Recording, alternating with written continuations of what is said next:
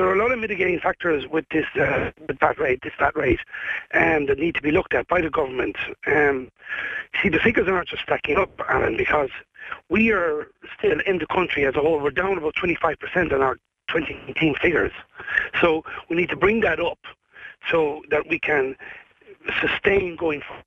So if we bring up the figures back to 2019 figures, we might have a chance to follow the VAT rate up.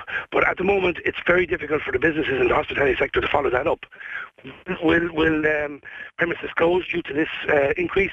Absolutely. I don't know of any yet because the VAT rate hasn't increased.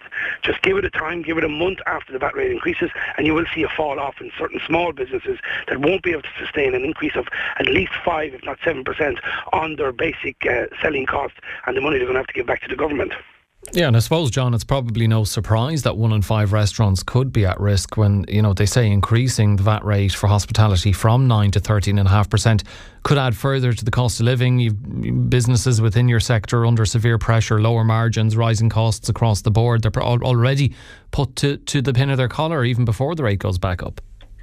Yeah, as an industry, um, uh, we've been squeezed. Uh, I suppose left, right, and centre. We see our, you know, we're we're very exposed to impact and rising energy costs uh, from cooking and heating premises and hot water required, um, uh, to our food costs, and we know the, the input costs for for food and for farmers is continuing to rise, and I suppose that's been passed on down the line. So, you know, we're we're we're looking at an increase, or there's a proposed increase in VAT at a time when when when there's pressures on every single cost, and at the same time, I suppose it's like the perfect storm.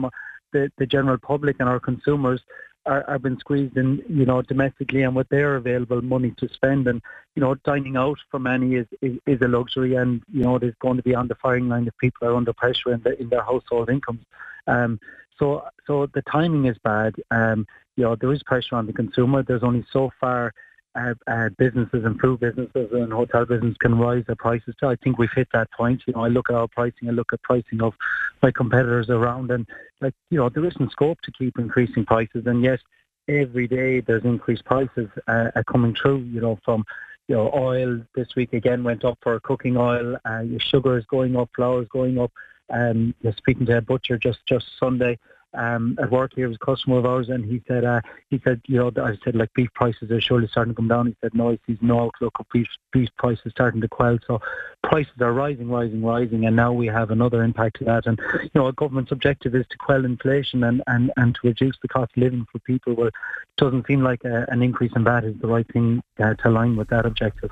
Yeah, and Patrick, you know, Adrian Cummins, the, the CEO of the Restaurants Association of Ireland, was speaking very passionately about all of this and said that if the rate goes up to 13.5%, it'll be the second highest VAT rate in Europe. He feels the 9% rate is right for restaurants, pubs, and cafes that are low margin businesses. I mean, what would the ramifications be for the tourism sector in Clare if the rate goes back up to 13.5%, given it's a sector that's already faced closures due to the pandemic, shortages in staff, as we've discussed with yourself many times, inflation, accommodating refugees, and, and so on. As John says there, you know, putting the prices up further probably isn't an option. So, what would the ramifications be? Adrian Cummins is correct because at the moment we're the third highest rate. So we increase to 13.5%, we're going to be the second. The most important thing we do is retain our competitive edge in the market worldwide. We have to attract more tourists to Ireland. Things are difficult enough as it is with a shortage of accommodation. The, and, and what we need to do is to make sure that the people who are coming here are really offered good value for money. Good value for money is a VAT rate of 9%. If we bring it up to 13.5%, both John and I, in our respective businesses, we're going to have to take up our prices to match that. Because as John said again, with food rises, food prices have gone up 28% in the last three years. And if we can't sustain that going forward, the government are going to lose out with job losses, small businesses closing, hotels are able to compete, cafes are able to compete.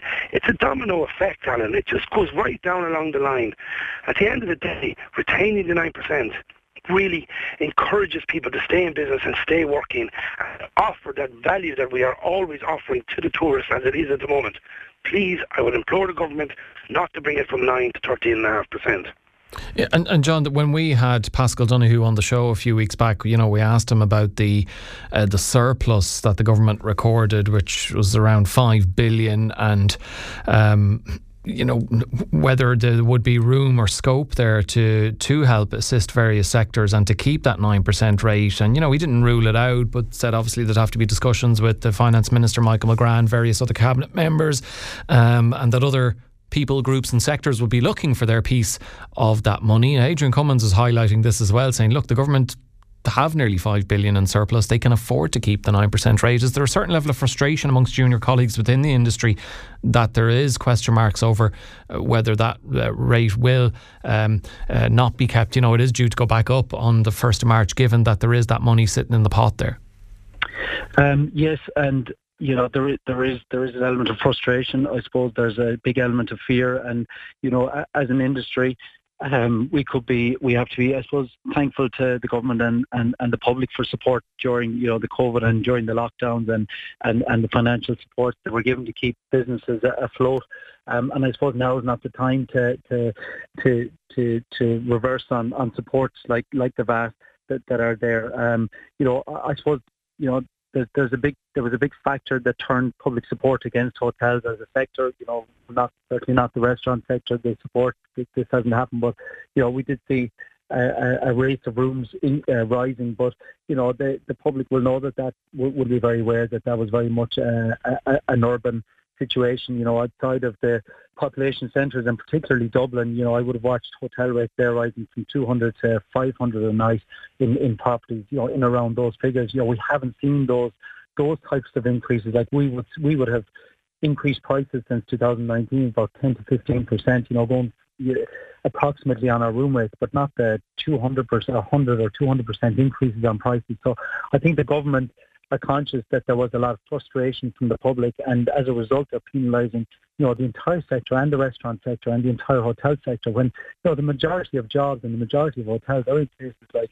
you know, Spanish Point and Ballyvaughan and and Kilkee and Lahinch, you know these are these are businesses that are within the community supporting uh, uh, local suppliers, supporting local jobs. Like there's 12,700 people employed in, in tourism in Clare.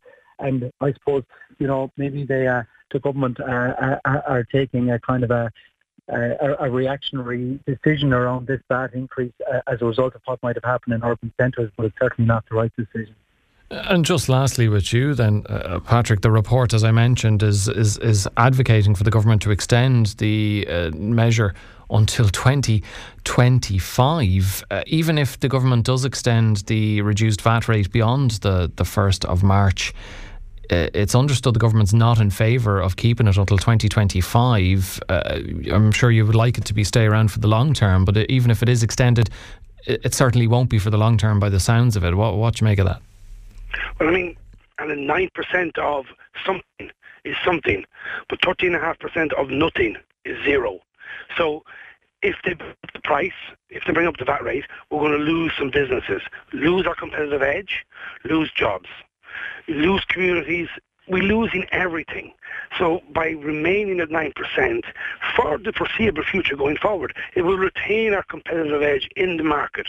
It's very hard out there. You're competing with the sun spots of Spain and you're competing with the, the beauty of the Alps. But we have our own beauty here and our beauty is in Ireland, what we provide, our hospitality sector, and our prices. Put it all together, it's important that the 9% stays going forward. Yes, I see it to 2025 and maybe beyond. Because remember, that's a continual business. People will keep coming if we're competitive. We try and fleece them. They won't come near us, and that'll be the end of that. You can't kill the goose that lays the golden egg, Alan.